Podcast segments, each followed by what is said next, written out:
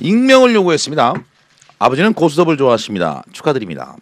그런데 아버지는 고스톱을 정말 못 치십니다. 축하드려요. 그래서 매번 돈을 놔두고 오십니다. 푼돈이지만 매번 잃기만 하는 아버지. 자존심이 상하셨는지 저를 훈련시켰습니다. 네가 상대패를 잘 보고 나한테 안마로 신호를 줘라. 어? 어 어깨는 팔, 안마 안마 이렇게. 목은 비, 요추는 요추 7번 풍, 경추 5번은 초, 쌍피는 두 번씩 안마해라.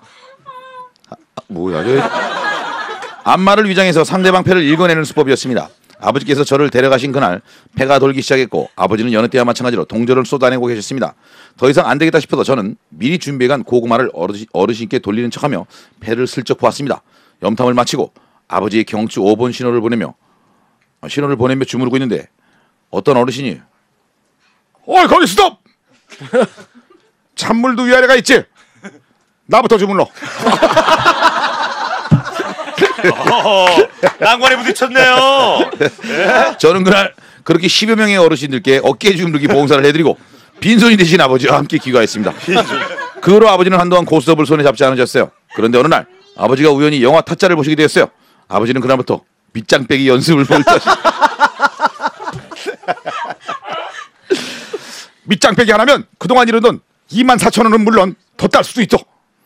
열의를 불사지르셨고 하늘도 감등하셨는지 불과 일주일 만에 60대 이상의 동체 시력으로는 구분할 수 없는 밑장 빼기 기술을 습득하셨어요. 우와. 결전의 날 아버지는 의기양양하게 마을 회관으로 향했습니다.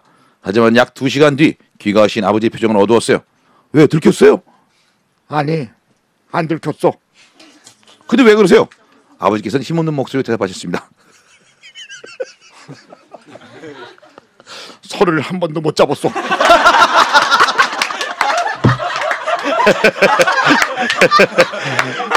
섞을 일이 없죠. 네.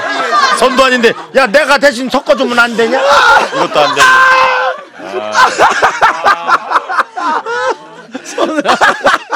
진짜 웃긴다. 밑창을 뺄 수 없는 거지. 그렇습니다. 아버지는 그렇게 열심히 연습해간 밑장 빼기 결국 한 판을 이기지 못해서 써먹지도 못하고 돈을 다 잃었습니다. 전 10만 원 드리겠습니다. 10만 원이요. 어, 됐어요. 네, 10만 원입니다. 자 노래 하나 듣고. 아, 눈물 난다 이 얘기. 아, 하이라이트 가보겠습니다. 와, 두시 탈출 걸투쇼다.